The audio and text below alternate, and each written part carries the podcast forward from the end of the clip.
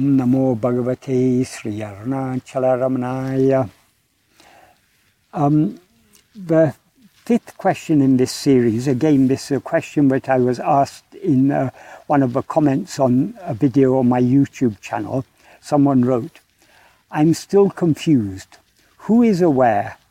I thought it is it was ego that is the only one thing that is aware.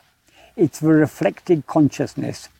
When I say I'm aware of these thoughts, these feelings, these emotions, this body, this mind, who's really aware?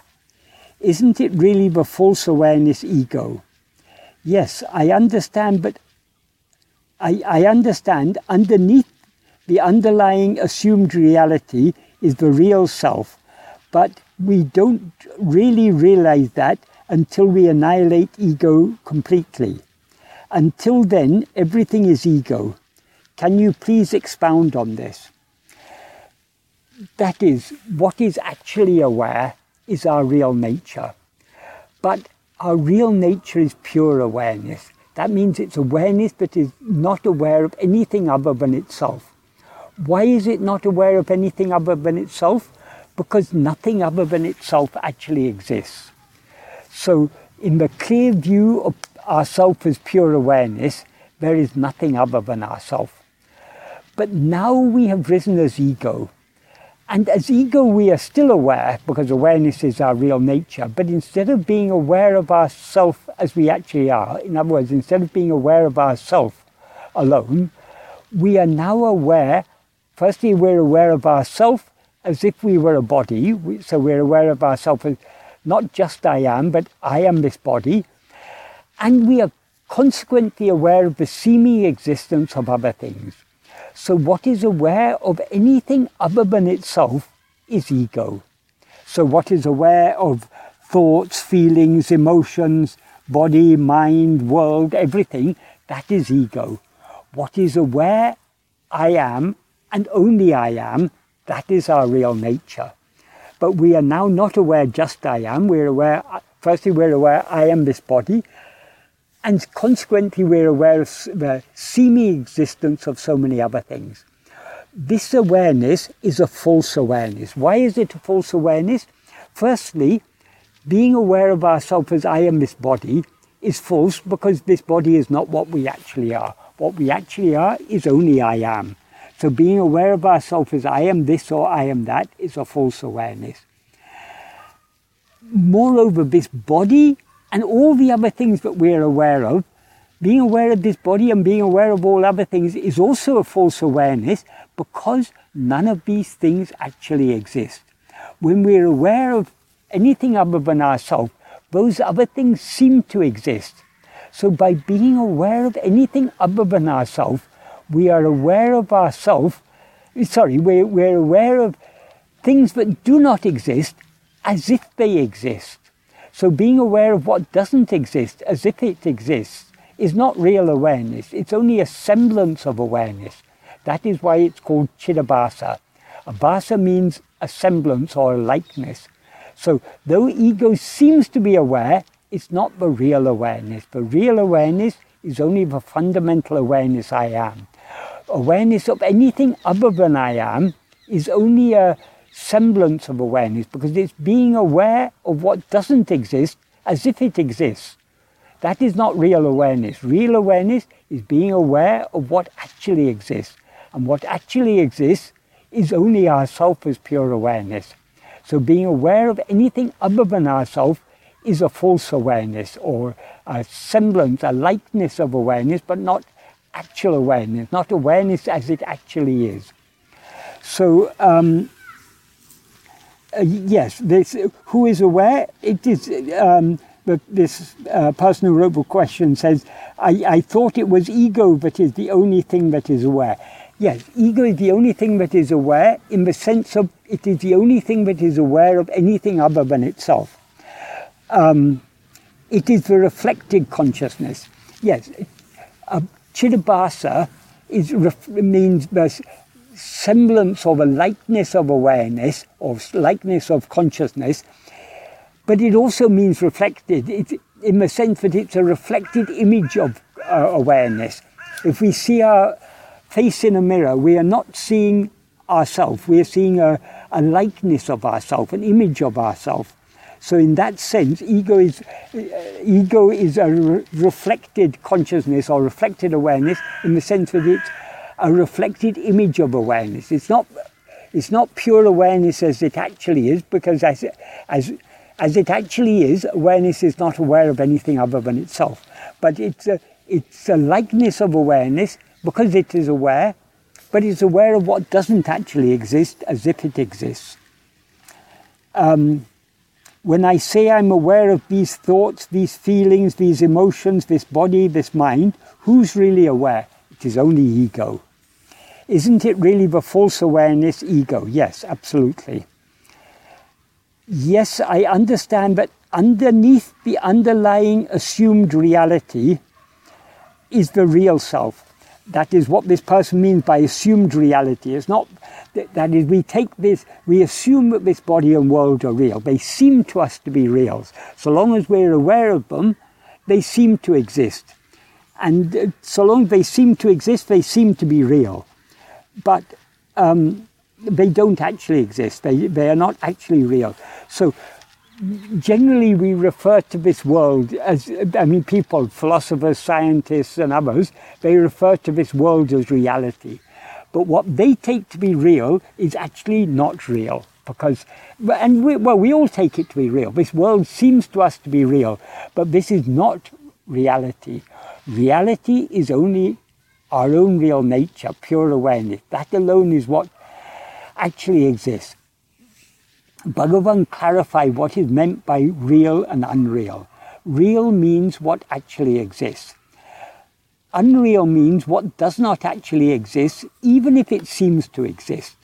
So this body and world and ego do not actually exist.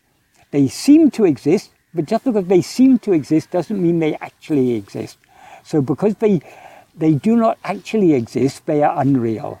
What actually exists is only our self as pure awareness. So that alone is real. But uh, so long as we see this body and world, they seem to be real.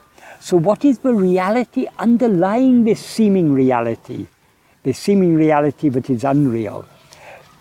That is, all this, this entire world seems to be real. It seems to exist in whose view? Only in the view of ourself as ego. So the world derives its seeming existence or seeming reality from the seeming existence or seeming reality of ourself as ego. And where, but ego itself is unreal because whatever appears and disappears, whatever exists at one time and not at another time, doesn't actually exist even when it seems to exist. This is something Bhagavan often used to say, and it is a principle implied by Sri Krishna, uh, Bhagavan Krishna in the Gita, in chapter 2, verse 16, he says, There is no existence of what doesn't exist, and there is no non existence of what does exist. So, what does he mean by that? What doesn't exist, if there's no existence ever for what doesn't exist, that means what doesn't exist can never exist. And since there's no non existence for what does exist, what does exist can never not exist. That means only what exists eternally actually exists. Anything that doesn't exist eternally, but seems to exist at one time and not at another time, doesn't actually exist even when it seems to exist. So this is something Bhagavan often used to say. This is uh, that verse of Bhagavad Gita Saram, sorry, of Bhagavad Gita, verse, chapter 2, verse 16, Bhagavan has translated in Tamil as verse 9 of Bhagavad Gita Saram the essence of the Bhagavad Gita. That's 42 verses that he selected from the Bhagavad Gita and translated into Tamil. So, um, Bhagavan often used to explain the inference of that verse by saying, what exists at one time and not at another time doesn't actually exist even when it seems to exist. Gaudapada also says the same in the Mandukya Karika, I think in chapter 2, verse 6, if I remember correctly, of the Mandukya Karika, he says, What doesn't exist at the beginning and doesn't exist at the end necessarily doesn't exist in the middle. So, so it, it's uh, different ways of saying the same thing. So what actually exists must always exist. Therefore, anything that comes into existence and ceases to exist doesn't actually exist. It merely seems to exist. So this whole world appears and disappears. So it doesn't actually exist. So from where does it derive its seeming existence? Since it seems to exist only in the view of ourself as ego, it derives its seeming existence from ego. And ego doesn't actually exist because it also, it appears in waking and dream, it disappears in sleep. So it comes into existence in waking and dream, it ceases to exist in sleep. Since it doesn't exist always, it doesn't actually exist even when it seems to exist. So ego itself is a mere semi-existence. So all other things derive their semi-existence from the semi-existence of ourself as ego.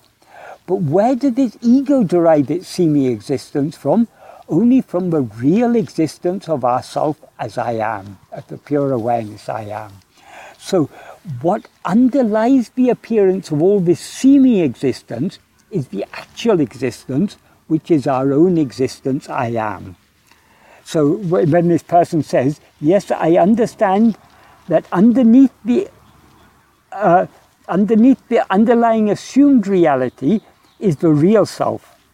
Um, that is underlying the, the appearance of all this is the real self. That is our self as we actually are, the pure awareness I am.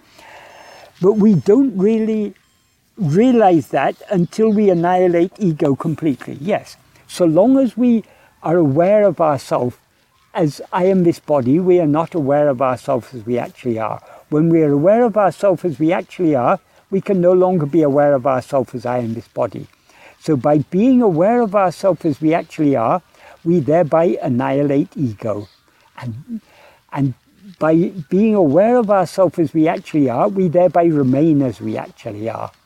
So, as Bhagavan says, knowing ourselves alone is being ourselves. Knowing anything other than ourselves is not real knowing, because knowing anything other than ourselves is an act of knowing. It's a mental activity to know anything other than ourselves. Whereas knowing ourselves is not an act of knowing. That's why Bhagavan sometimes said there's a, a verse in Maitava Vilakkam, a, a work of Muruganar's.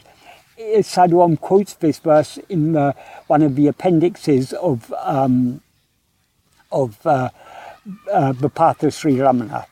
I think in the appendix when he talks, uh, when he explains the meaning of verses 9, 10, 11, uh, 12, and several verses of um, Ulladu Narpadu, in that he quotes one verse in which Muruganar says that I is such a knowledge, but not only does not know other things, but does not know even itself.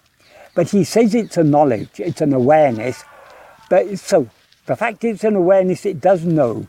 But why then does he say what he Muruganar writes there? He's actually quoting what Bhagavan said. So why does Bhagavan say but we are such a knowledge, but doesn't, but not only doesn't know other things, but doesn't know ourselves. Um, what, what, what he means by knowledge is awareness. So we are awareness, but doesn't know other things. We also don't know ourselves. What does he mean by saying we don't know ourselves? The whole aim of Bhagavan's teachings is for us to know ourselves. So why does he say our real nature doesn't know itself? What he means there is that we don't know ourselves by an act of knowing. Knowing anything else is an act of knowing. It's a thought. It's a, it's a, we, we know the world only by activity, that is knowing anything other than ourselves is an activity of our mind. It's an act of knowing. But knowing ourselves is not an action. We know ourselves just by being ourselves. That is why Bhagavan says in um, in verse 26 of Upadesha Undiyar, Tanai iritale tanne aridalam. Um, being oneself alone is knowing oneself. So knowing ourselves is quite different to all other knowings. All other knowings are a mental activity. Knowing ourselves is not a mental activity. We know ourselves just by being ourselves. How do we know ourselves by being ourselves? Because what we actually are is pure awareness. So we can know pure awareness only by being pure awareness. So pure awareness doesn't know itself by an act of knowing, it knows itself just by being itself. And that is what we actually are. Um, and then this person says, um, uh, we don't really realize that until we annihilate ego completely. Until then, everything is ego. Yes, everything is ego because all these things that we, what we are seeing as all this, we as ego are seeing ourselves as all this. None of this has any existence independent of ourself as ego. That's why Bhagavan says in verse 26 of Ulladu Narpadu, Ahandayan anatamundahum. If ego comes into existence, everything comes into existence.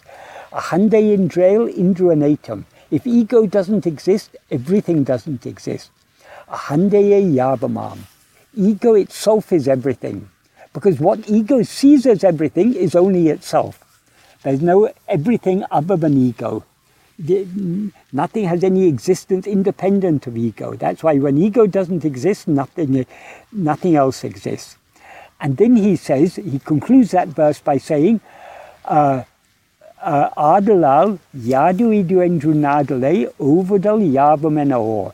Therefore, know that investigating what it is, what this is, is giving up everything. Investigating what this is means investigating ego. If we investigate ego, ego will thereby subside and dissolve back into its source. Tedinal otum pidicum. If sought, it takes flight, as he said in the previous verse. And when ego ceases to exist, everything else ceases to exist. So, in order to know ourselves as we actually are, we not only need to give up ego, we need to give up everything else, because everything else exists only in the view of ego. So investigating ourselves is giving up everything. To the extent to which we turn our attention back within, to that extent does ego subside. And when ego subsides, everything else subsides along with it.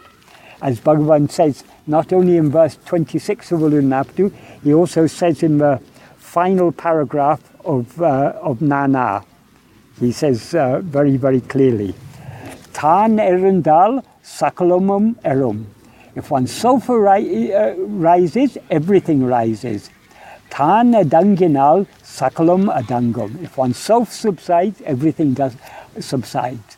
Oneself here, tan, tan means oneself. There he's referring to ego. If we rise as ego, everything else appears. If we subside, everything else disappears. So um, uh, what is aware of everything other than ourself is only ego. And its awareness of anything other than ourself is an act of knowing. It's a mental activity. That is all of this, as Bhagavan says, the whole world is nothing but thoughts.